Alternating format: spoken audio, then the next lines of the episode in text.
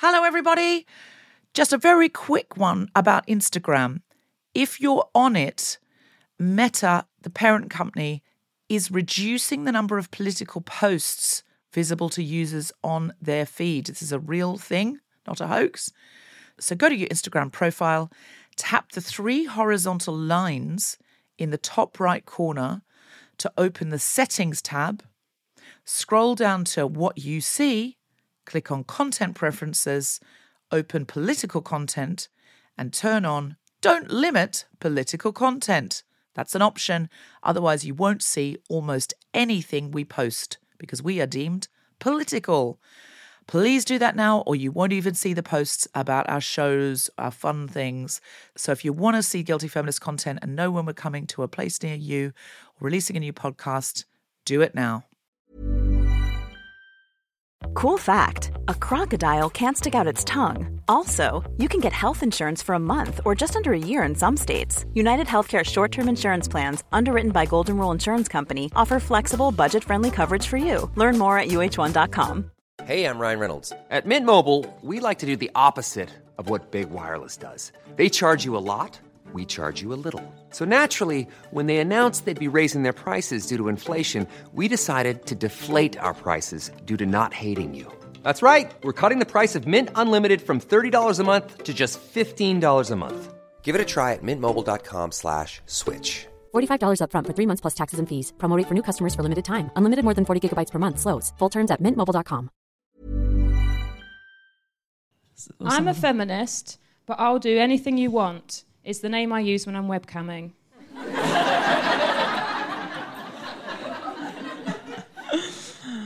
Ah, we've spoken. I'm a feminist, but when I was watching The Handmaid's Tale, the adaptation of the dystopian novel about a future where women's reproductive rights have become Old Testament in nature, a Hulu drama that's now looking like year six of the Trump administration, I paused it to turn to my husband and seriously say, Remember that time I met Elisabeth Moss at that party and she said, Call me Lizzie and admired my clutch bag?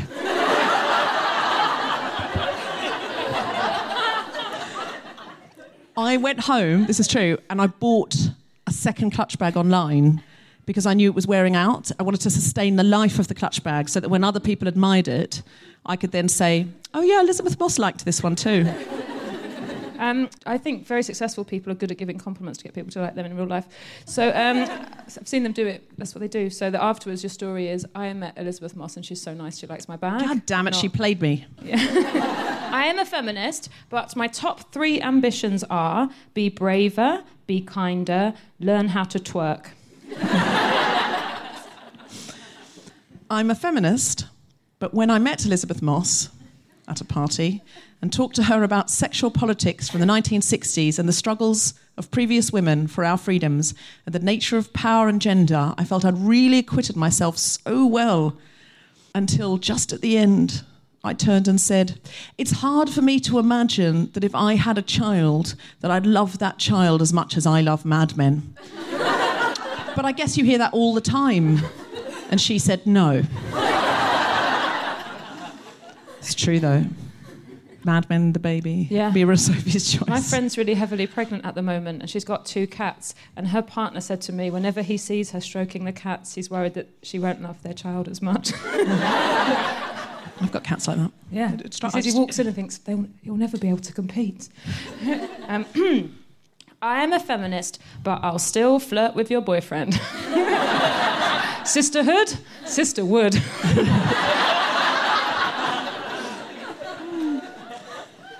Now I feel a bit upset because I haven't seen you flirting with Tom.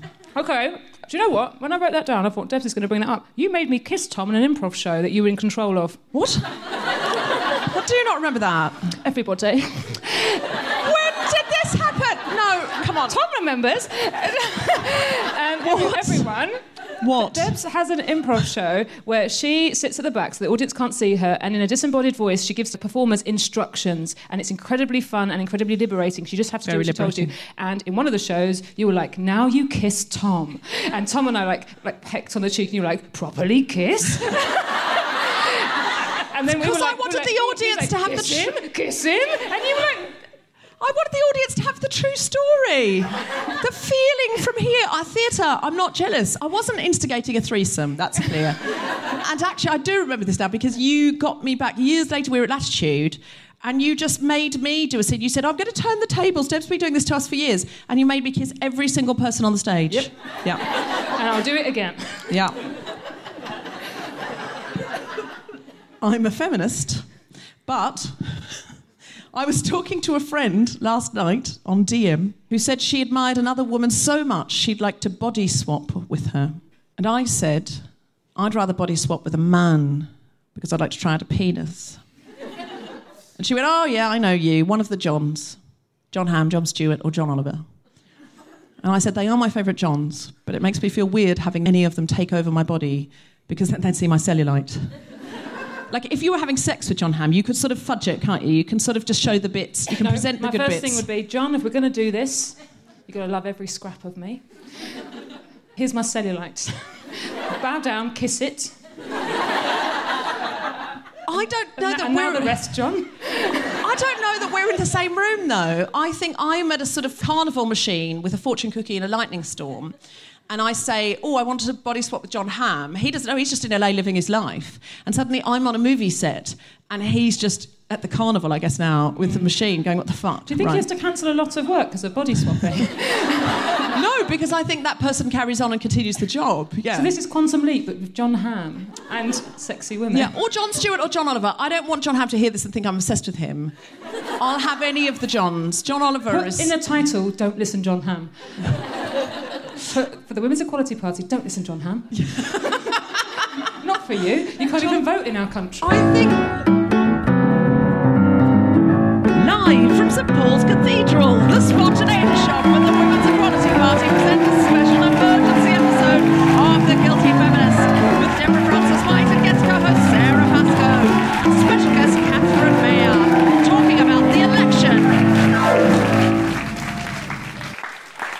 Guilty Feminist, the podcast in which we explore our noble goals as 21st century feminists and the hypocrisies and insecurities which undermine them.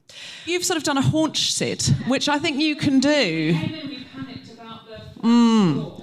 It's very good in terms of the symbol of equality, but um, bad in terms of people at the back being able to see. But this is, yeah, to be honest though, this is exactly what equality is. It's like everyone gets the same, but the people at the front, in fact, benefit. This is democracy in a fucking nutshell. But I'm up the back, you're on the same level. But I can't see or hear anything, you're on the same level. Giving you any extra height would be unfairness to the others at the front. So we're going to call this the Tory section of the audience. You're right up the front. Right How up the happy front. all the Tories look though. None of them look like Tories. None of them visibly look like Tories, but sometimes they don't. you can't tell. Faces. You, can't tell. It's like sometimes you're in a monster movie and you don't know which ones. No, you, sometimes you're getting on really well with someone at a party. Yeah, Tories are amongst us. Yeah, and it's your mother. Yes. Absolutely. And listen, if you are a Tory, you're welcome. Of course you are. To change. so you are welcome here, and the reason you're here is to change to not a Tory. And I can only assume you're at the Women's Equality Party fundraiser because you are thinking, those Tories haven't done anything for women in ages. I'll tell you the only things the Tories have done for a woman ever all the boy Tories got together, got in a fucking big bus, went around the country and went, oh, read the bus, do what we say. uh, uh, uh." And then when they got what the bus said, they went, oh, we didn't mean you to do the bus thing. Yeah. And then they went, ooh, you touched it last. No, I don't want to do it. I don't want to do it. I don't want to do it. A woman can do it. It's lucky that bus wasn't going to North Essex because there's a place called Fingringhoe. And if everyone was doing what the bus said. It's a real place, and it goes through Colchester, that bus. And even though everyone in Colchester sees it seven times a day, we still laugh. The time. Seven times a day, you could Yeah. go past fingering We home. We live at the bus stop, just waiting for it to go past again. You're making it sound like the Essex joke is fingering It's, home. it's We're the done. best joke. It's the best joke in Essex. The other one's Boudica. We think she was very funny. she set fire to everyone. Really? Is Boudica an Essex girl? What? Colchester? I didn't know that. I didn't know that. I was raised in Australia. Yeah, Iceni tribe, mate. Come on. Is that why you're such a power woman? Because you're Boudica stock? Yes. Are you? I can No, see you on a chariot. Do you think? Yeah. It would be cruel to horses. I would be on one of those. What's those stupid things with wheels where you look like you're leaning forward? Segway. I'd be on a Segway. You can't be a, ch- a warrior. I'm going to lead the revolution on a Segway. No, cannot be a Yes. warrior queen. And dogs are going to be chasing after me. so yes, this is a fundraiser for Women's Equality. So Equality you've already Party. raised thousands of pounds, so congratulations and thank you. Well done. Um, however, we have a minimum spend at the bar, and I don't think we've reached that yet. So we will have to take your ticket money and give it to the bar. Unless you buy lots of booze at the interval. So if everyone could buy at least. But just like a drink each, not like, oh, I've got to have 50 whiskies. so women's equality. Listen, whatever gets you through the night. If you need 50 whiskies, then you have to tell yourself it's for women's equality. No, if you need 50 whiskies, we need to do Oh, yeah, an sure. not- intervention. No, that's true. This is not a secret intervention for one of you. Now there's a few people in the audience going, fuck, it's my intervention. I've known this has been coming for a while. And because it's London, almost every single person is thinking that. Yeah. It's like, it's, everyone's going, it's me. I know it's me. I don't think it's my surprise intervention because I brought it up. Otherwise, you are amazing at I've Derren psychology. You've Derren Browned Derren me. Brown and I have been working on this event for some months to make you think it's your idea. Oh He's God. back there in the loo. I've always wanted to meet him. I Come out of the loo. I had dinner with him one. This is like when you told me you had dinner with John Hamm. I had dinner with Derren We should Brown. go out the four of us. Imagine if you saw us in Pizza Express. it's me and Debs, John Hamm and Derren Brown. I love the fact that you think we'd go to Pizza Express to cater for your vegan taste. They no. don't do anything for vegans. I only have olives and wine there. Oh, I don't well, mind. that's the start of a wonderful night with Derren and John Hamm. Uh, is just olives, wine, you, me, some brown and some ham. So we should probably get on with the show. Brown, brown is heroin, I think. Mm, I think at the Oh. moment all we've done is objectified men, which is equality for women because they're always objectifying We objectifying didn't us. objectify them. We took them to Pizza Express. I, we may- didn't objectify them. We took them out. I might have secretly objectified them, It's Just all right to- if it's secret. We can't control each other's minds. except Derren can. Of course. So it's uh, it's we're raising money for women's equality tonight.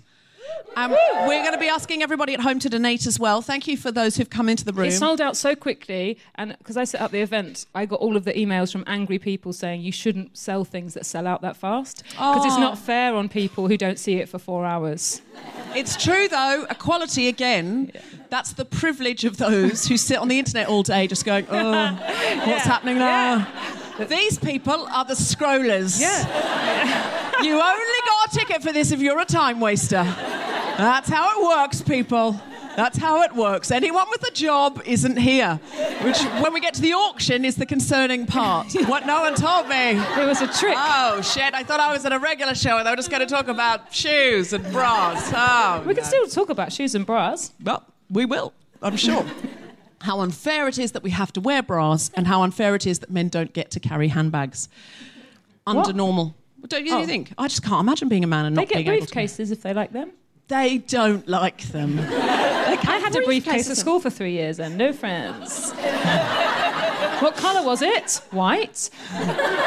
what material? Fake snakeskin. So, next oh. question. I would like that. I think that sounds very I really, chic. really, really wanted to be my mum. Like, I just thought she was such an impressive woman. Were you eight at the time, taking it to school? No, secondary school. Oh. 11 to 14. I had to leave my first secondary school actually because of bullying, but I did not lose the briefcase. Took it with me to my new you, school. Were you bullied because you had a white snakeskin briefcase? One of the reasons. It's one of the reasons. Oh, Sara, I'm so sad. I would have No, have it's, it's a happy you. ending. Look at me now. Yeah, no, it's true. Where are those bullies now? That's right. Watching you on QI. Outside QI. waiting for me. Do you have a challenge, Sara? yes, I did a very silly challenge. I decided I would have an election on Twitter because I was going to register to vote, but I am already registered to vote. So I registered in another place. So I don't know what happens now. I'm paying council tax in two places because I have a house in Amersham that my ex-boyfriend lives in very happily, and. Um, and, and I don't. And uh, so I'm renting a flat in Finsbury Park. So now I can vote in both places. But I do they have like a thing where they cross you off one list when they add to another one? I, I think what, No, no. what- I think it's illegal. Two votes for. Pascals. Is it illegal? I'm sure it's illegal. yeah, highly illegal. Is Michael people are nodding. There are some erudite people in who were already disappointed with a lot of the John Hamm staff, who are now going, no, you cannot vote in two places. What if I cancel myself out by voting for different parties? That's not how it works, and no. Which borough is more marginal? Well, Amersham is in Buckinghamshire and has been Tory since the dawn of time. So, but then that's the thing. You live Since with a Tory Boudica was a girl. Since Boudica was a girl. The thing Um, is, it was actually a very excellent council because everyone's got loads of money and they're very good with the bins. Can we please edit that out? I mean, that's not encouraging the right message. Of course it It's is. not the right it's message. silly flippancy. Um, so what I did is on Twitter, Mm. I did a vote. The question was, do you like voting? The answers were yes, no, or draw a dick on the paper. And I was interested in the first minute. You know, I think this is a good challenge, Debs. No, no, I do, but I feel like most of your followers are going to have said, draw a dick on the paper. No, no. 56% like voting. Oh, Yeah. there you go. 10%, but it went down to 9% in the last hour. No, they don't like voting, yet they voted in something that was ah. completely voluntary. That's- like they took part in a vote that wasn't a real vote. Like, guys, Wasn't mandatory. Wasn't mandatory. No one was even encouraging them They to were do just it. no, There was did no not enjoy that. don't make me do it again. Masochists. yeah, Yeah. Yeah. How to get the masochist vote out. yeah. Well, So that- I think what we've learned is Yes. only 5,000 people took part, and I've got 113,000 followers. not a great turnout. So I think all of the rest of people don't like voting, so we should entice them with gift vouchers.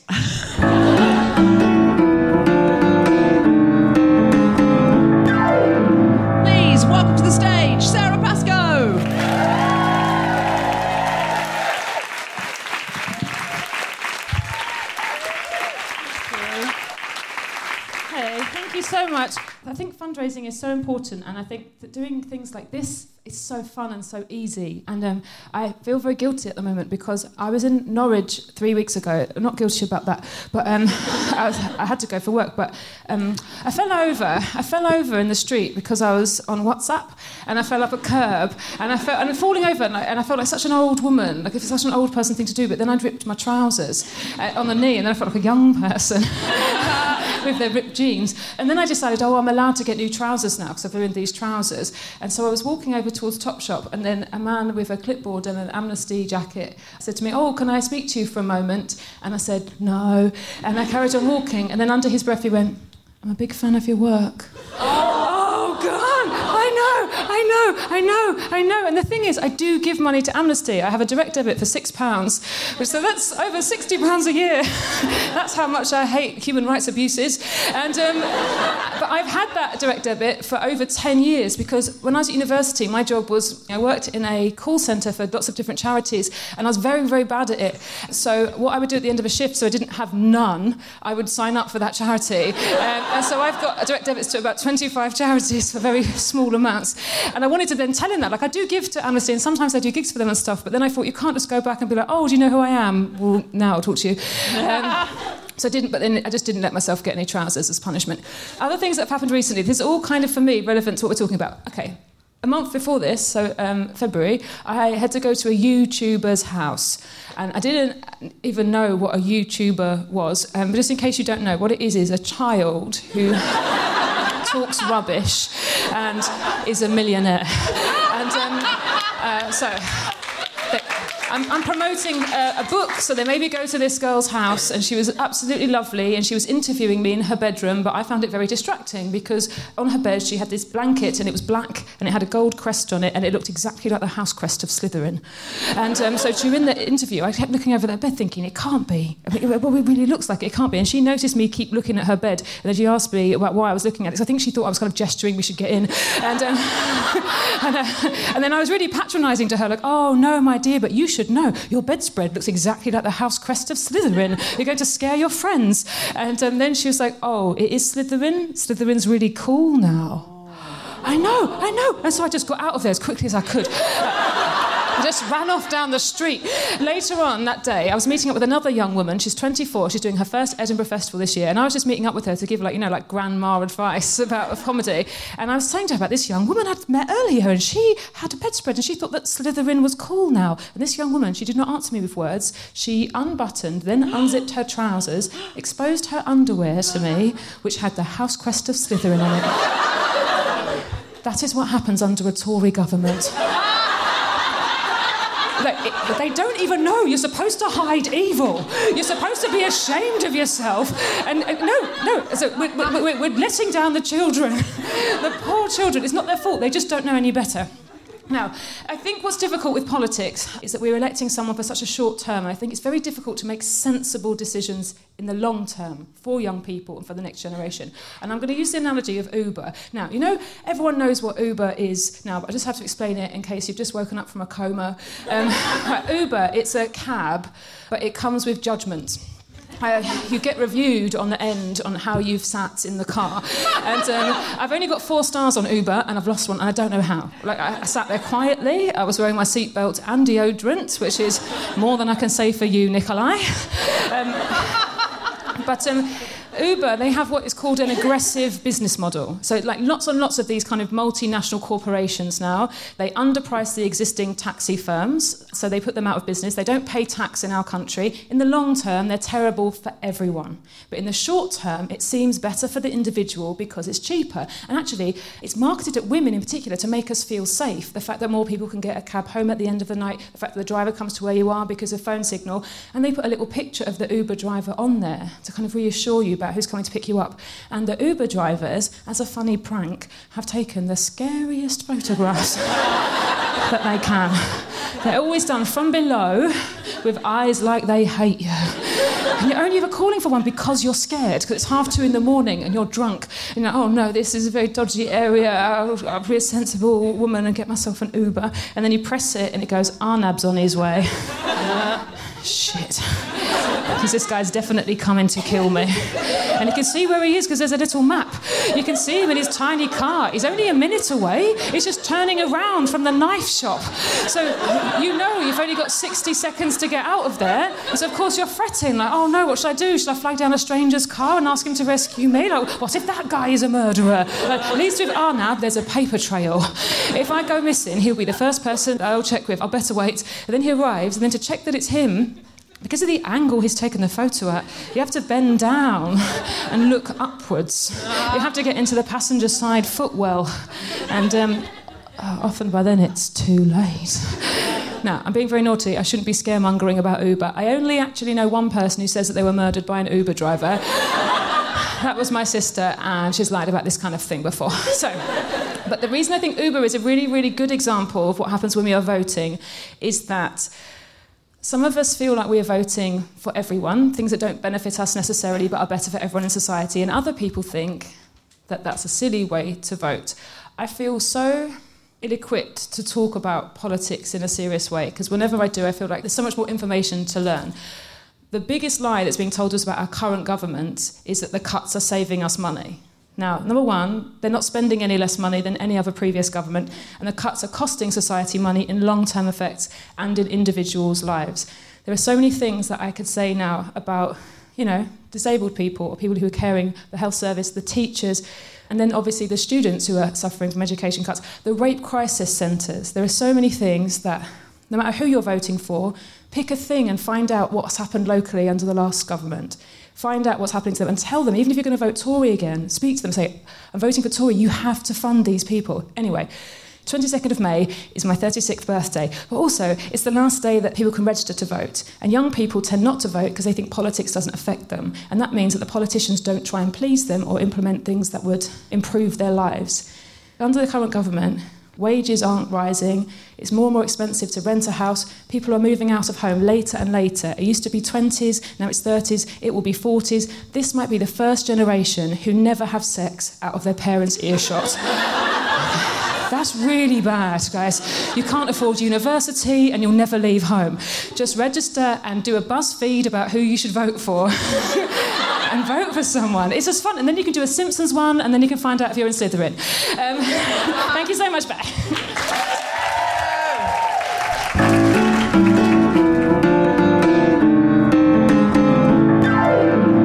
My challenge uh, is this I wear this necklace and one of the charms on it is a Votes for Women coin.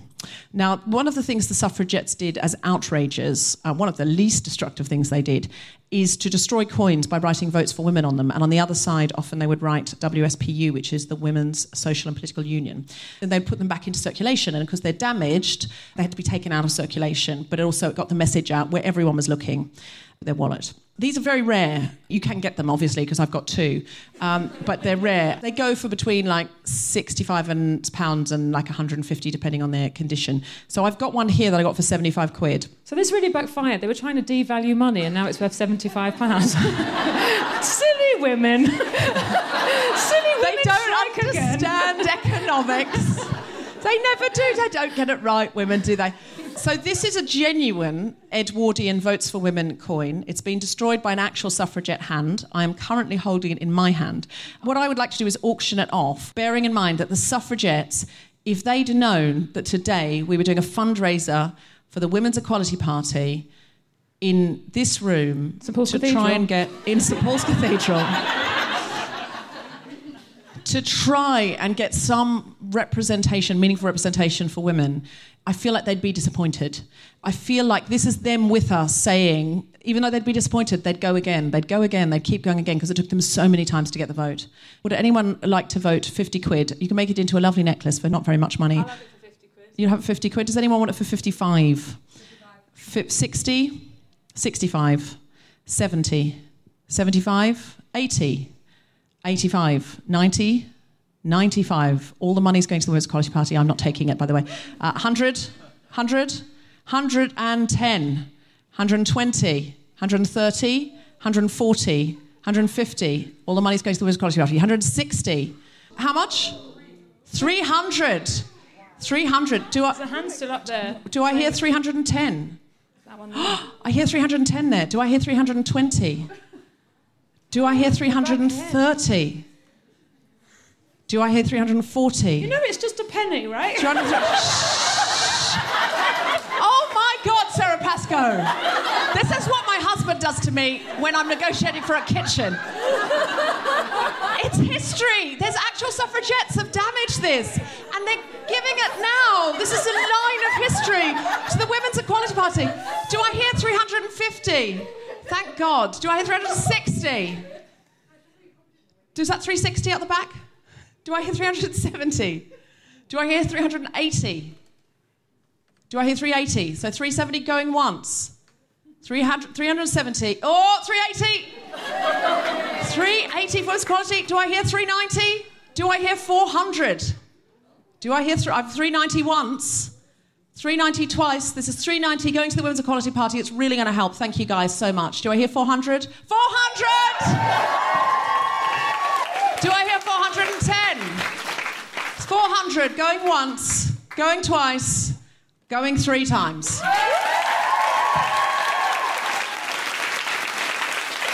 I'm going to bring it to you.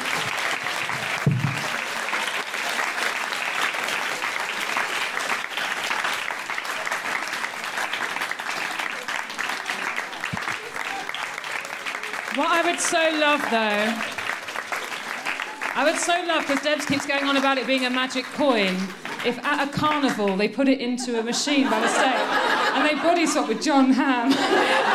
she regrets forever selling it so cheaply.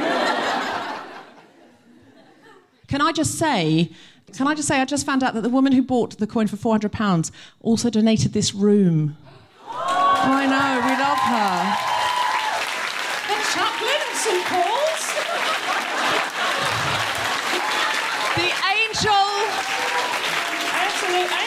She is an actual Women's Equality Party angel who donated our answer to St Paul's Cathedral.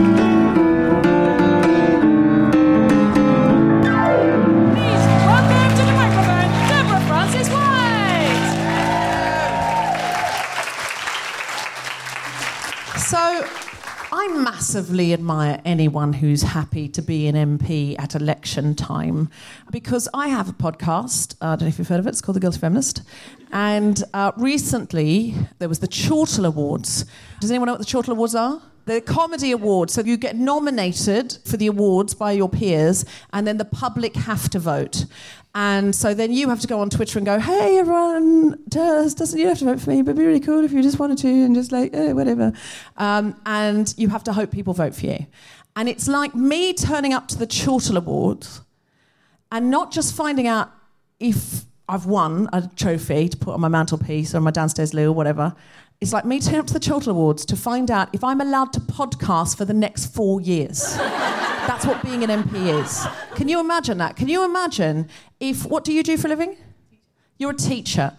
If your students had to vote on whether, not just whether you're a good teacher or you could win a special ribbon, but whether you could ever teach again, can you imagine? Would you think your students would vote for you? Yeah, they probably wouldn't. So.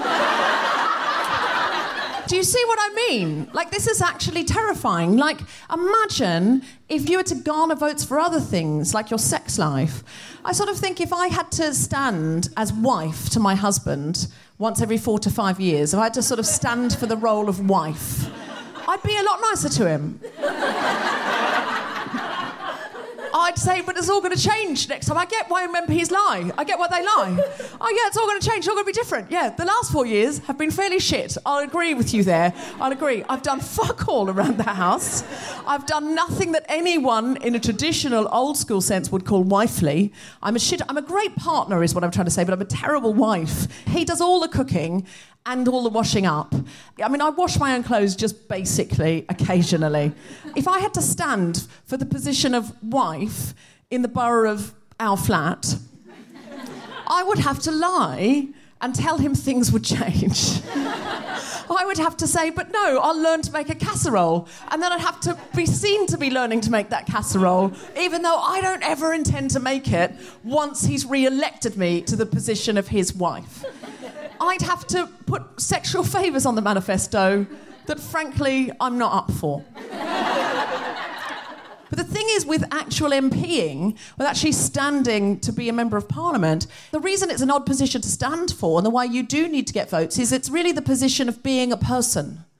That's what it is. I'll be a person on behalf of all of you and make all the decisions that a person would have to make. Because if we could all do everything by referendum all of the time, that would be the best form of democracy, wouldn't it? If everyone voted on everything, that would be the best form of democracy. But if we've learned anything in the last year, referendums are shit.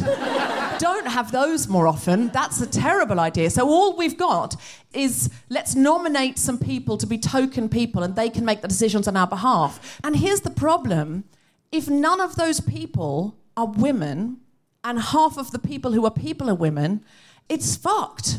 Because, okay, here's an example. I was in a flat at a festival with two comedians, and I was talking about the value of diversity. And so this was an example. There was a big department store, and they had a place coming up on their board, and it was something like these numbers. There were 12 places on the board. They'd worked out that something like 78% of their customers were female. And guess how many women were on a board of 12? Zero, that's right. There was zero, zero, zero people who reflected their customer base in a significant way, like gender, on the fucking board. So they were trying to fill these spaces with female candidates, but the men on the board were going, But will there be any women who would want to do it? to this headhunter. And she was going, Yes. Will there be any women who would be able to do it? Yes, there'll be loads. Are you serious? Any woman here would do that in an instant almost. And these men were like, But why do you need women on the board? Now, these were progressive male comedians, and it was just a few years ago, and we were in this house, and I was saying, well, to reflect the customer base, they'll have insights that men won't have. And they said, well, if you listen to the market research, you shouldn't need any women. And I went, wouldn't it be nice to have some though? They went, not really, no. and this is what they actually genuinely said to me. Sara will know who both these men are. Um, they actually, I mean, you won't be able to identify it from the story, but I'll tell you later. This is what these men actually said. One of them went, well, if there was a gun shop and the customer base were 100% male, I'd have no problem with two women running that. And I went, how many gun shops are run by women though? Well, it doesn't matter in a mythical gun shop, in a hypothetical gun shop, a woman should be able to run a gun shop, even though no women like guns. Women like guns, and women have guns. I'm sorry, I'm not advocating for more women to have guns, but at this point, I fucking was. I was like, I'll get a gun to show you. and even though I work a lot in diversity and inclusion, that's like one of my main jobs, and I was explaining that to them, they were still going, no, well, it's just invalid. Any group should be able to run anything, and all men running all a department store, even if 100% of the customers are women, is no fucking problem. And I was just like, it is a problem. And it got, okay, so what had happened was, firstly, I was hormonal. Secondly, I'd had a gig cancelled at short notice because it was in Australia and it was, there was terrible weather. There's always weather there. And so suddenly it was an outdoor thing. It wasn't, so I was all geared up for a gig. And instead of the gig, I had three glasses of white wine. So when they really couldn't understand that it was necessary sometimes to have a woman in a leadership role where they really couldn't understand that, I started to cry like a cascade of tears, like someone had died. I started to cry and sob and weep and say, But why can't you see why women are necessary in leadership roles? And they went, You get too emotional.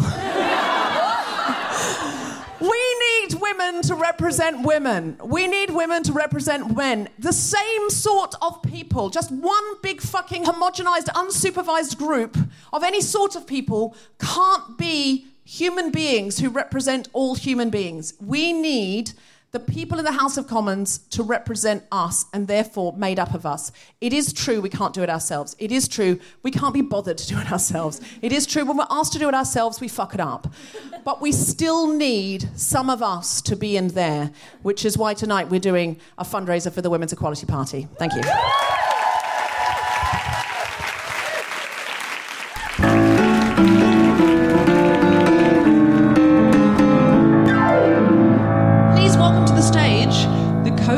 And president of the Women's Equality Party, Catherine Mayer.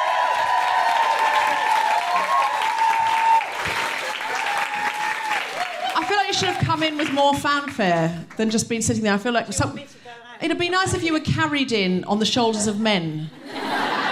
Can we have some men carry Catherine in? Yeah. Really? Yeah. Are you seriously? Why not? I think Yeah. people think you're joking. Yeah, they obviously do because they're not fucking moving. You, you could But what carry if, what if this on your own. backfires and people are like, I would have voted for the WEP, but I'm worried she's going to make me carry her places. Then they weren't really WEP voters at core heart if they didn't want to carry the president like she's Boadicea. Brilliant. There's one carrier. You sir, I feel like you, you have heft. Yes. Okay. Of this. This is the worst night not to have a photographer. I mean, this is the worst possible night.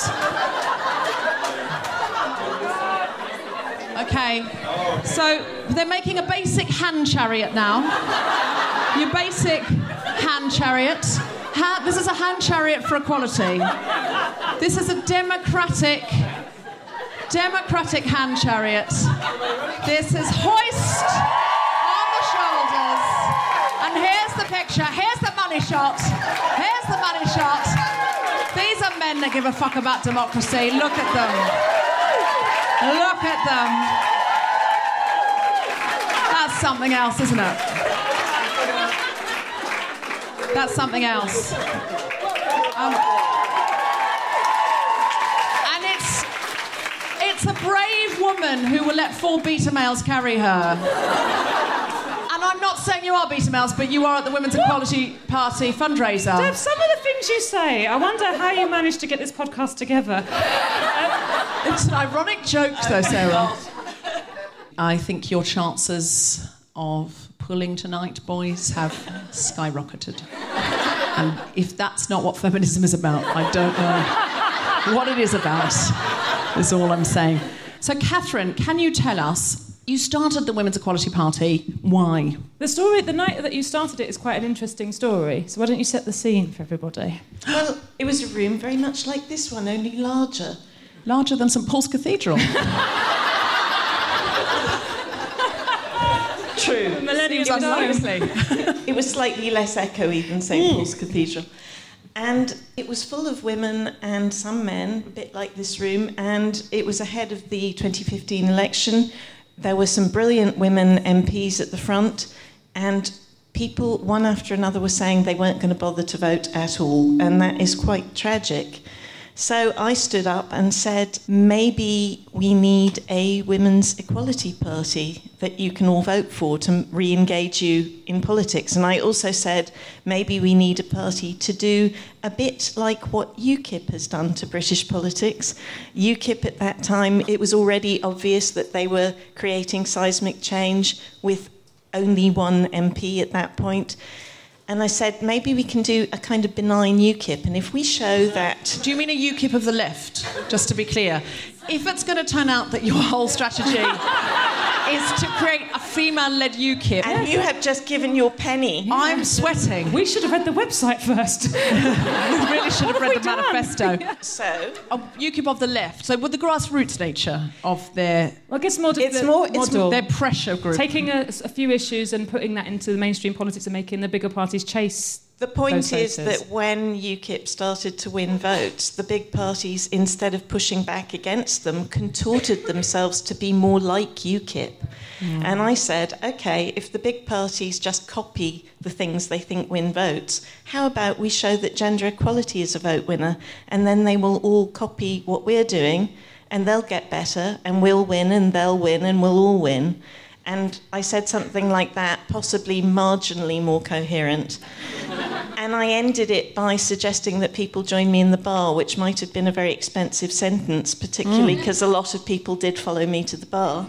Ah. And social media took over from there. So by the time I got home, after having bought rather a lot of drinks, I looked on social media and it said not that I had suggested a women's equality party would be a good idea, but that I was founding one. Ah. Trust Twitter. Brilliant. And then I, the next morning, rang Sandi Toksvig, who's a friend of mine, and I said to her what had happened because I thought she might be interested. And she said, But darling, that's my idea, Oh. which surprised me. For the end of the wonderful WOW festival at South Bank Centre, she was working on a fantasy women's government. And she said to oh. me, Darling, would you like to be Foreign Secretary? Which obviously was quite an appealing idea, but instead we founded this party. The second person, by the way, to sign up on Facebook, where I put a little post that night, was Sophie Walker, who is now the leader of this ah. party. Um, so it just shows how dangerous social media can be. Yes, It's not only absolutely. not only turned all of our lives upside down, but everyone who wrote that they thought it was a good idea has now basically had to give in their job and is working full time on politics. So, are you looking to create change through pressure? And what changes are you looking to make? Well, one of the very first things that people said to us is, but we don't need a women's equality party because we've got equality. I mean, women have equality. Look around, women have equality. Yes. Um, I've had various experiences as a journalist, which was my original career, that gave the lie to that, like going to interview a famous Nobel Prize winner who I will not name, but who answered the door and said to me, I would offer you a cup of tea, but the wife's not in. Um, and uh, mm. I said the other day I would put the bins out, but Tom's away. yes, So, exactly. same. Exactly. That was Similar. so- Boy- that was boy so jobs and straight. girl I know, jobs. I know. Yeah. I know, and the glee. But- The, the so- sad thing was, in my case, it was true. bins have just piled up. Sorry, go on. But well, I was going to say, so so Theresa May, then Theresa May comes along and they go, okay, well now you really mm. don't need a mm. women's equality party because I mean, look, we've had a second female prime minister, and in fact, the other day I was at a TV program, and this male researcher came to get me to go um, and do my interview, and I went into the studio, and there were two male guests, and there was a male sportscaster, a male newsreader, and a male presenter. And the male presenter said to me, So, um, you don't really need to exist as the Women's Equality Party because there's Theresa May and there's Angela Merkel in Germany, and you nearly had Hillary Clinton. Oh, well, there you go. And I. Feminism came second in America, so that's good. Runner up. Well done, feminism there on a silver, a strong silver, and it's worked out as well, hasn't it? Because it's virtually the same, Donald Trump, isn't it? That's been virtually the same for women. I don't think we'd But- notice but- the but difference. it's true that with equality, if someone does see the world as equal, this is something that all of us in our lives every day are contending with. It's about how we then engage with those people to describe it. Because I had the same thing on Sunday brunch. One of the presenters, just before we went on, he said, Are you still a feminist? and, um, and I said, Oh, yes. And he went, But Theresa May's Prime Minister now. Yeah. Oh, is she? oh, sorry. I find numbers are quite useful. Hmm. So, I mean, I did some number crunching for my new book, which I might just hold up. Brilliant book. Attack, attack, attack of the 50 foot women How Gender Equality Can Save the World, which of course it can. I just thought that female leader thing was quite a useful one to look at because, of course, people keep saying to me there are so many female leaders. Actually, there are 144 full and partial democracies in the world, 53 of them elect both a president and a prime minister. So if you crunch the numbers and work out how many potentially elected positions women could occupy in the world, it is 7.6%. That is how many female leaders there are. Mm-hmm. So that sort of number actually gives the lie to this. But this government is, of course, the threat of a hard Brexit, for example, absolutely terrible for women. But it isn't like the other parties were doing a good job for women either. So the reason that we have to exist is because the old mainstream parties cannot sort out their own women problems, much less bring gender equality. That's, you know, we don't want to be doing this, but that's why we exist. So some people tweeted me today and said, if, say, for example, the Women's Equality Party stands against, especially a female Labour MP, Yeah. It might split the vote and it might give the Tories an extra seat. How do you respond to that? Well, I would respond first of all by telling them to look at the seven constituencies in which we're running. And by the way, I'm so proud and happy that we are running in our first Westminster elections. We're not even, we will be officially a major UK party for two years in July. So we're not even two years old. We, we already have 65,000 members and registered supporters and 73 branches across the country. And the reason for that incredible growth and the reason we're able to run people is that a lot of people recognise that the old model is not working. We are also the only party that immediately we existed, we opened our membership to members of other parties because we think the idea of political monogamy is very passe. Yes. Um, you know, I like that. I really do like that. I think monogamy in general a. We just live too long now. We live Yeah. too long. It was great when people died Tom's at 30. Tom's writing down, scribbling down another edit. Yeah. the thing is, I'm not running for another four years to be Tom's wife, so it's fine. Uh, but um, so you can be a member of the Labour Party and a member of the Women's Equality Party. as far as we're concerned, they tend to sometimes decide that that is fine and then other times not. So I think you're probably famous enough that they wouldn't throw you out. Are you saying Jeremy Corbyn wouldn't kick me out of bed for voting WEP? did Jeremy Corbyn contact you by any chance, Yes, he did. Prescott? That's the hot but goss. He DM'd me, guys. Oh, this is this is this is all I know. I don't know anymore. Can please tell me more? Tell me more. Look, like, does is- he have a car? is, No, he has a bicycle. The thing is, the thing is, whenever I talk about politics, I honestly feel so stupid, and I need to not let that stop me wanting to find out more. So. Interesting. Last week, on, I did have I got news for you, and I tried to talk about the Women's Equality Party, and Ian Hislop really shouted at me, and I, and I did not have the information to back up. But it was exactly what you're talking about in terms of the constituencies that were chosen to run in. Ian Hislop, that well known feminist.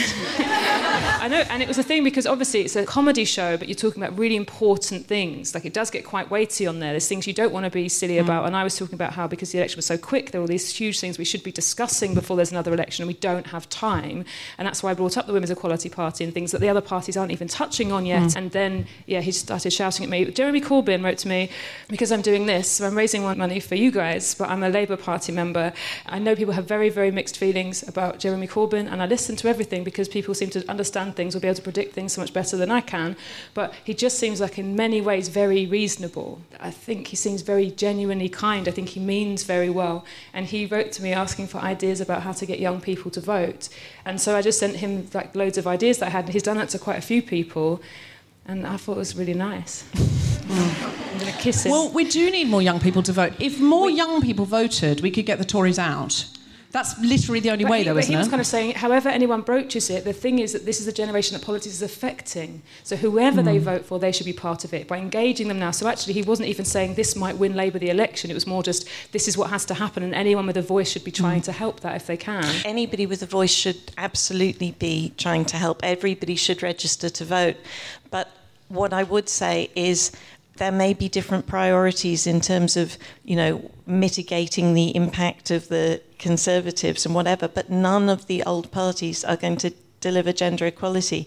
Why do you think we are in 2017 and they don't do it? They all pay lip service to it. They all sometimes do really good things. And all of them, by the way, have done good things somewhere along the line, but they have also done an awful lot of nothing.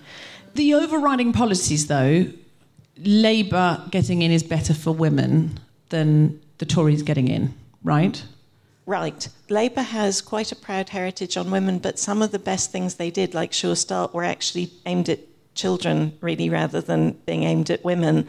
And what really happens with just about any form of political organisation is that women end up somehow magically at the back of the queue. Mm. So ours is the only party that is absolutely determined to maintain focus on that. So we have this completely different political model.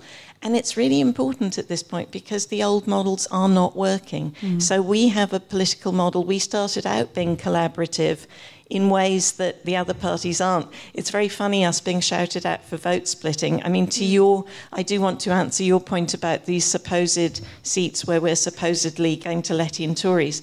I mean, there are no such seats. We are standing, our brilliant candidate, Nimco Ali, is here somewhere, I think. Yes. Um, oh, I can see her at the back of the room, standing in Hornsey Wood Green, and that has annoyed some people because there is a Labour female incumbent in that seat.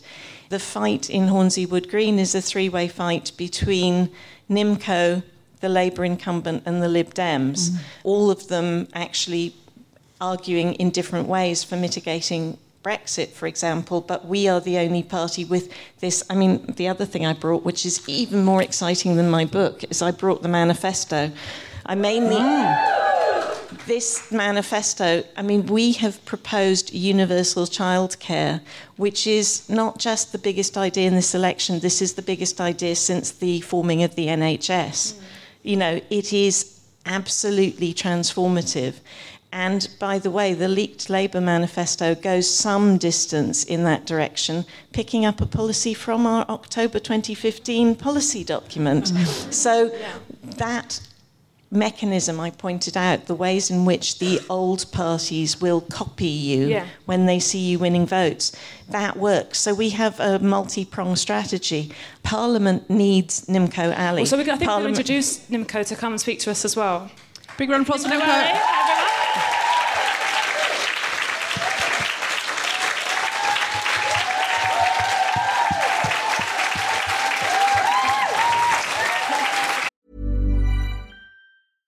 Hey, I'm Ryan Reynolds. At Mint Mobile, we like to do the opposite of what Big Wireless does. They charge you a lot, we charge you a little. So naturally, when they announced they'd be raising their prices due to inflation, we decided to deflate our prices due to not hating you. That's right. We're cutting the price of Mint Unlimited from $30 a month to just $15 a month. Give it a try at mintmobile.com slash switch. $45 upfront for three months plus taxes and fees. Promo for new customers for limited time. Unlimited more than 40 gigabytes per month. Slows. Full terms at mintmobile.com.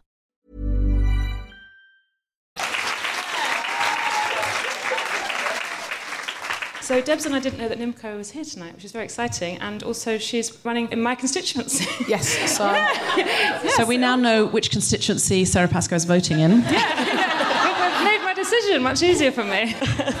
Jeremy Corbyn, I blocked you. Uh, do you know what I would be really, really excited to hear you two talk about? And I think for our listeners as well, is the manifesto. Like what's in there? Because that's what we should be talking about. And I feel like what you're talking about in terms of the bigger parties, it's the voiceless that always lose out because they don't have time to complain because they're too busy doing the things. That's why they suffer under every government, and that's who you're giving a voice to. So talk to us about the manifesto. Okay, well, I'll give you a couple of top lines, but we have a really interesting and thought out policy on immigration, which I think I might pass over to Nimco on that one. But on the top line here on childcare, this is something which actually pays back. You know, it hmm. looks like this big investment.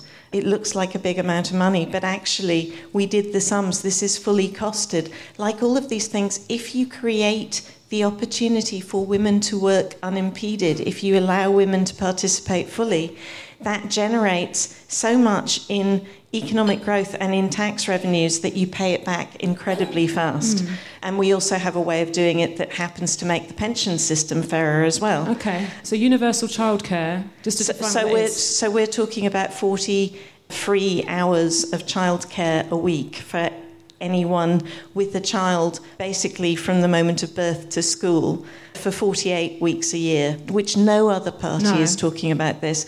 We're talking about fully shared parental leave as Yeah. well, with like really serious chunks of time that parents can take off with their kids properly funded. At the moment, there is a little bit of paternity leave, a little mm. bit of shared leave, but it's open only to a few people.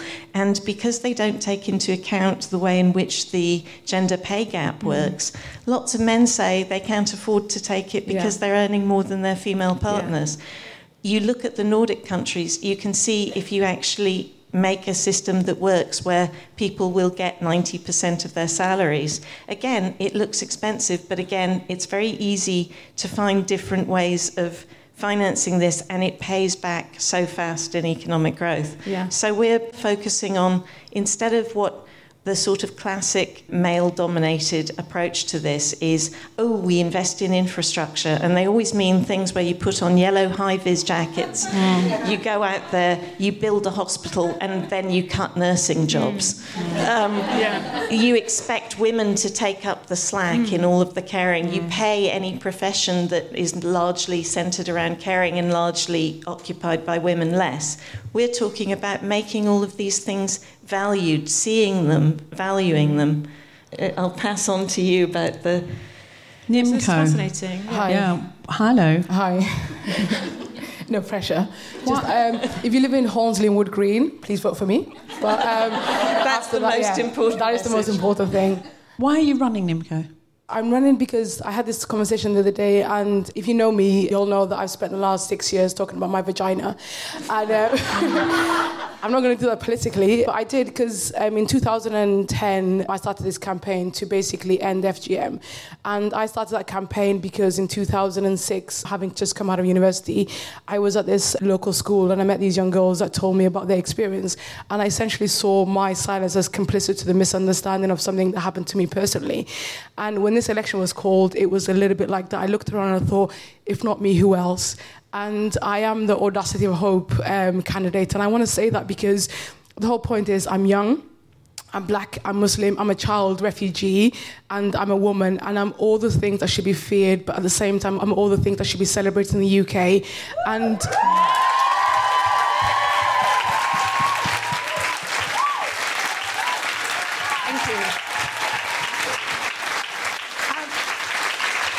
on that note, on that note, every single political party would have like you know said, "Oh, I won't say the political party that essentially said me standing for them would be optically amazing," and I thought. But I'm, but no, no. But this is what I mean. So all the things I said that was amazing about Britain, and they wanted me to stand as a token, and I've never been a token. I've just been an example of the beautiful things that can happen. Six years ago, when people said to me that you can't reframe the issue of FGM and it's never going to end, and you're crazy, I was crazy. But we are living in a time where ultimately FGM can end in our lifetime, and violence against women and girls, all these can end. And the only reason why I'm standing for the Women's Equality Party, it's the only party that every single policy I believe in, and I love my leader. I support her 110%. She doesn't mean me, she means Sophie. Oh, Sophie, Sophie, yeah. She, does, she does. I love me. all the. I love you too for funding the party, but I'm I'm always the only person in a room. I'm always the only black person. I'm always the only Somali person. I'm always the only woman. But sometimes, like on these panels when we're doing hustings, I'm the only person that knows her manifesto, and I'm the only person that actually agrees with her party leader and will fully 100% be whipped politically. Um, politically on all the things that are in our manifesto. So the reason why I'm standing is because I believe in equality and I believe that. Well, okay, I'm not going to be egotistical because, um, but I do believe that I'm the greatest candidate to stand in Hornsey Wood Green, and feel I feel, I feel bad about saying that. Do you know? Do you know? I mean, I keep seeing these people going online and telling Nimco that she hasn't got a right to stand there, mm. and they say things to her because there is a woman Labour MP, and they don't understand why we would stand there, and we say the reason we're standing in Hornsey Wood Green is because we're in a first past the post system. So basically, we need Sara Pascoe to be living in the constituency to be able to vote for us, except that Sara Pascoe appears to be doing electoral fraud, but we'll ignore that. Um, we need, in the first past the post system, typically and legally, people have to live in the constituency to vote for the person. And you know what? We don't support first past the post. We campaign also for electoral reform because first past first first past the post has been shown globally to be really bad for women and to exclude all sorts of minority perspectives that are incredibly important. And also, it makes you make a binary choice. Mm. The reason that Nimco is running in Hornsey and Wood Green is because we have thousands of supporters there and she has a chance of winning. And I. And I watch these people go online and tell Nimco that she hasn't got a right to stand because there's already a woman there, as if mm. that was mm. in some way something interchangeable. And I also watched one of them tell her that she shouldn't stand against this particular MP because this particular MP was good on refugees. Um, but yeah, they would I... never say to a man, "You can't stand there. There's already a man. We've already got a man one."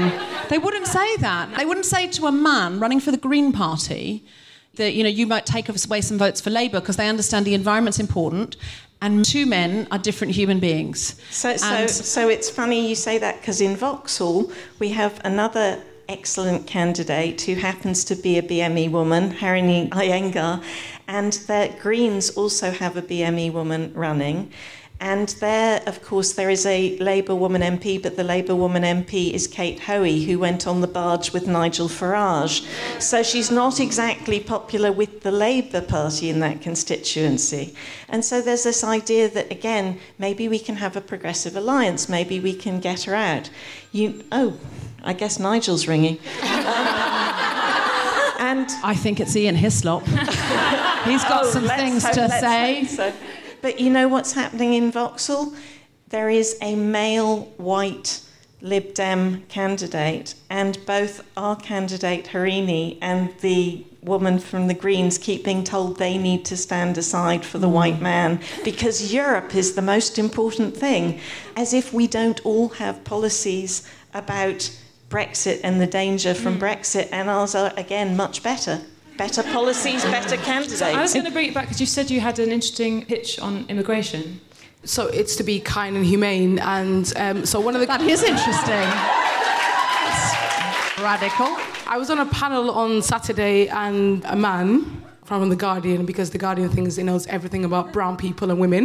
Um, it, it, does. He looked at me and he said, um, "So if your party succeeds, then what really happens?" And I said, "Well."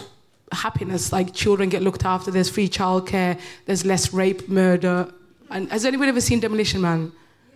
Yeah, so I constantly use the whole thing like death, murder, kill. There's like less death, murder, kill in the world. So it is about like, you know, closing down Yarl's Wood, actually treating people with respect and humanity. And it's not about giving everybody asylum, but being respectful to their experiences. Tomorrow, my mother, who's an amazing woman, leaves to go back home to where she came from, not like in an offensive way, but to go. Not because someone shouted that at her. Yeah, yeah. No. um, just to go back to see her mum. And but honestly, it's like literally. Maybe that's what they mean. Go home and see your mum. Yeah, She's goes, back to where you came from. She's probably missing you. Just for a visit though, just for a couple of weeks. Send her my love. Yeah, seriously. Yeah, my. Um, and it's literally a year since I went back for the first time in 27 years. So my mother, who was 28 when she came to this country as a refugee with myself and my two brothers, and she was six months pregnant, and my sister, was treated respectfully, and we were able to rebuild our lives. And Yarl's Wood and all these other things didn't exist. And what happened was that my grandparents were able to join, and they went back home, and they kind of like you know lived their experience and did everything else. And at the moment, I'm working with Help Refugees around the same time as running a campaign to be elected. But it's there are kids that could have been me, that could be me, that are stuck in Calais, that could be coming over here. The United Kingdom is one of the most beautiful places in the world. We have this amazing thing called cynicism and sarcasm, and it's like, you know, everybody calls me bitter, but I'm just British. But, um,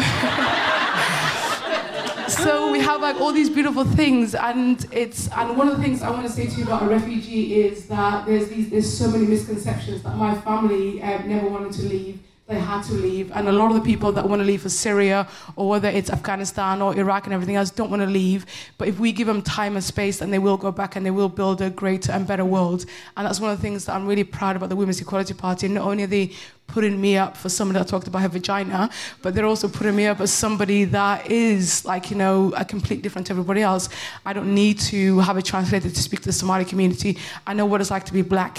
I know what it's like to see young boys dying in the streets and thinking, is that my cousin? Is that my brother? Is that somebody else that I know? The question that you asked was about immigration, but it's uh, we're just gonna like you know say the fact that it's about love and respect and dignity, and that's one of the key things that like you know differentiates us from all these other dictators that these refugees are running away from. And I just want to say thank you on behalf of every single one of you, four and five of us. Actually, do want to welcome refugees, and there is more love and hope in the world. And I just want to thank each and every one of you for being amazing, because I know there's more love here than there is hate. I, I just want to add one final point on that, of course, which is the other thing about immigration and about the migrant wave is that it's gendered and men and women travel for different reasons, and female migrants are, for so many reasons, so much more vulnerable. But also, I mean, just give you one example they set a certain amount of money that you're supposed to be able to prove to have in order to gain access. And of course, because of the global gender gap, women are much less likely to be able to even come here. There is not one system that we are looking at that is not gendered and is not biased against women. And that's you know, to your first question, why do we need the Women's Equality Party? Because we are the only people who are going to dismantle that huge structural inequality that's right the way through society, whoever you are, whatever you're doing. I wish Ian Hislop were here now. I want him to come and yell at Nimco. I do. I genuinely do. I want him to look at her and go, No, listen, white men in suits are the only ones with a shot. So you're all very lovely, but in reality, the white men in suits have got this. I don't think he'd be able to say it to you, is what I'm saying. I think he can say it to oh, Sara. I think you're undermining. I know he he would. no, because, no, and this isn't me. I don't want to play Ian Hislop because his response, as we know, would be to anything would be, "Well, how are you going to pay for it?" Uh, Hmm. mm. That would be lovely. And then he's, oh, "I'm fed up of hearing that you're going to tax corporations properly. That's not enough. What else? What other idea have you got?" You think I'm out of my depth. Um,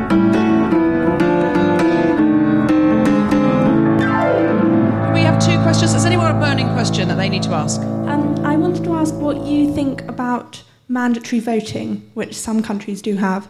Um, do you think that would be a good thing, particularly with regard to getting minorities who often don't vote in Yes, far larger I'm, numbers? I'm from think- Australia, so I'm super in favour of it. because in Australia, if it wasn't compulsory to vote, people would just be like, surf's up, it's a beautiful day.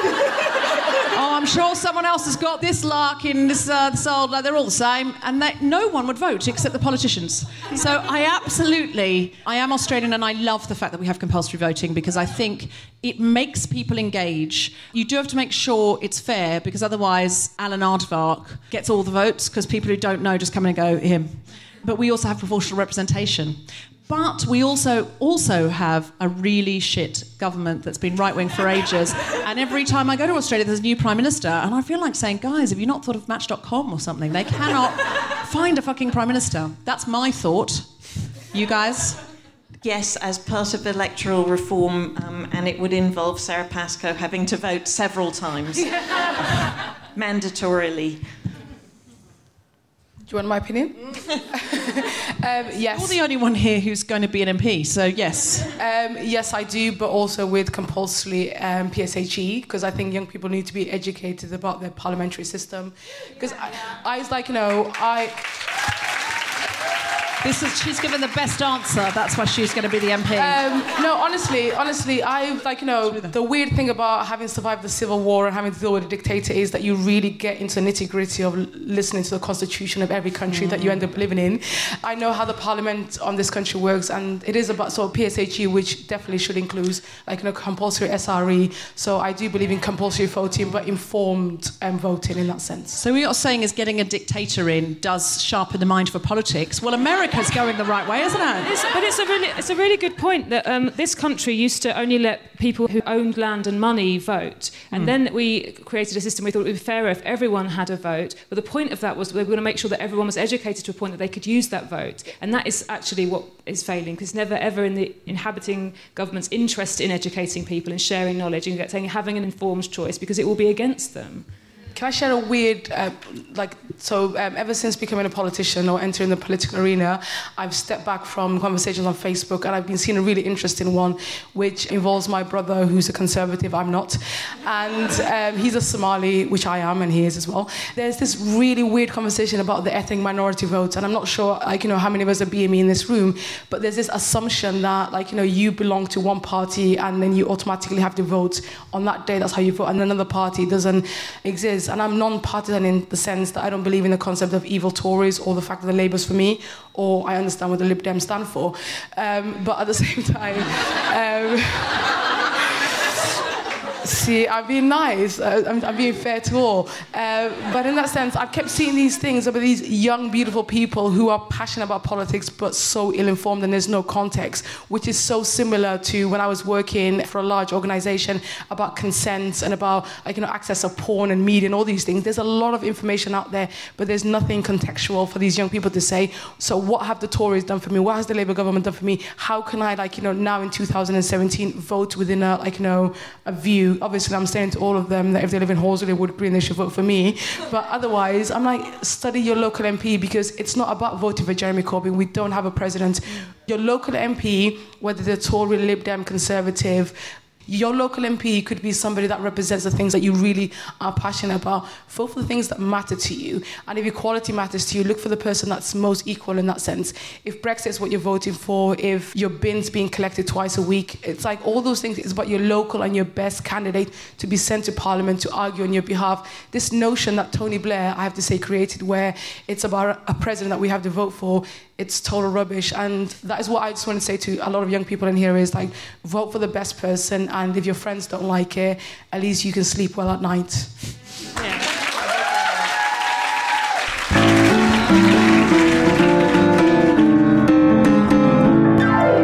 Follow The Guilty Feminist on Twitter at GuiltFemPod. Check out our Instagram, instagram.com forward slash The Guilty Feminist. Like our Facebook page, sign up to our mailing list to get notified as soon as a new episode is released. And please go to iTunes and rate, review, and subscribe. It helps other people find the podcast. Uh, Sara Pascoe, have you got anything to plug? Um, I've got a book called Animal that people could buy if they wanted to. Th- Thanks, Woos. And um, I'll be doing an Edinburgh show in August. Great. Okay, go along see that. Anything to- you? Oh, um, I am going to plug voting. Uh, could you No, please, no, please, please that. vote? I was No. all on the march. Oh no, I'm I, voting. no. I'm also going to plug there's T-shirts, with Women's Equality oh, Party T-shirts up the back. If you buy one, even if you don't want one, give it to someone who doesn't want one for Christmas, and send them. Just buy one and send it to Philip Davies in Shipley, who's a misogynistic MP in Shipley. Pop a sanitary towel inside. Used Nice or surprise when he tries to put it on. just buy a t-shirt it's really helpful and they're fun to wear there's lots of fun designs we are doing a leadership day on may 22nd called include yourself and i have got a diversity-based comedy panel show called global pillage now it's a bit like have i got news for you except it's all the questions are about diversity so i was wondering nimco would you like to come on it because they often have mps on and then everyone goes, oh, they're so human and amusing. I'll vote for them. Uh, so that's how Boris Johnson's mostly got his uh, his Shags. Everything. He's got everything. Did you say shags? I meant to be behaving. I didn't say it to the. I didn't say You it to just microphone. you didn't say it to the microphone. If you say it near a microphone, though, loudly near a microphone, it will be amplified. This is something you need to know as an MP. Every mic is a live mic. If she didn't So have my, if she didn't don't have do a Gordon Brown at this late stage. Don't. if she didn't have my vote before, she'd have it now. Yeah. I'm sure it's how Boris Johnson's got everything he's got. Catherine, have you got anything to plug?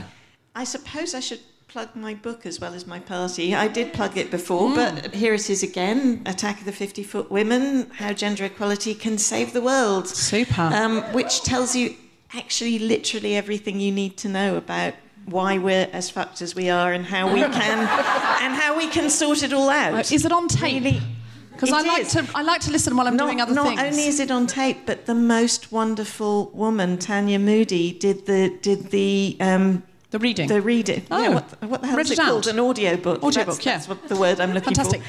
And I'd kind of like to plug my party and my party's manifesto, which is You the should other that. great read, which is on our website, www.womensequality.org.uk. And that's the thing for any listeners who would like to donate money, that would be fantastic if they could go to the website and donate money because this is a fundraiser and we want to raise as much as we can. And the final thing I'm going to plug is, you know, we mentioned Philip Davies. I am not going to plug Philip Davies. Uh, I am going to plug Sophie Walker, the absolutely spectacularly brilliant leader of this party, and her amazing campaign against Philip Davies in Shipley. it's going to be so fun. It's I feel like she's going to win that. she needs to win that. Yeah. we do not need Feminism needs to win something. As I said, we got a silver in America, and that turns out that means nothing. Uh, that means things get much worse for women much more Well, quickly. if Philip Davies would slot really neatly into the Trump administration, Oh. so maybe we should suggest that. It- yeah, absolutely. He can fuck off there. Uh, Nimco, do you have anything to plug other than vote for Nimco? No, I don't. I do have a book coming out, but that's not coming out for a while now because I'm standing for election and it's very rude and it's called Rude. It's called Rude. Brilliant. It's called Rude. It's all about vaginas. I am going. I'm thinking about moving just so I can vote for you. Um, can we have a please, please, please have a big round of applause for our very special guest, Catherine and Nimco.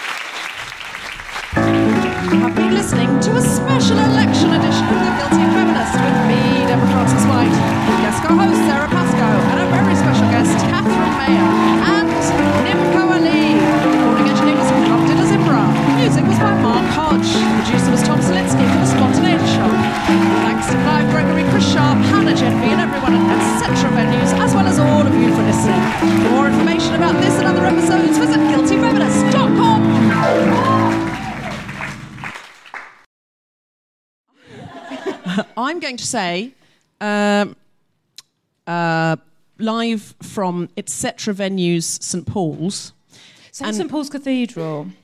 live from St Paul's Cathedral. Yeah. Don't anyone Tom, tell anyone. are we allowed to say that? At St Paul's, St Paul's Cathedral. Well, God can't be angry? angry. Can he? Does God technically own St Paul's Cathedral? It's God's house. Fair enough. Okay. All right. I'm going to say live from Etc. Venues, St Paul's Cathedral. Now just say St Paul's Cathedral. Live from St. the Paul's- cathedral at St Paul's Cathedral. Sara wants me to say live from St Paul's Cathedral. Are you okay with that? Yep. He's, he doesn't mind. He I doesn't just like mind. the idea of people at home being like, hang on. Is it in St Paul's Cathedral? Yeah, But yeah. we never mention it again. Never mention But it at the again. end, we all sing a psalm. This is Deborah Frances-White from The Guilty Feminist. Thank you for listening to our election special. If you would like to donate, you can go to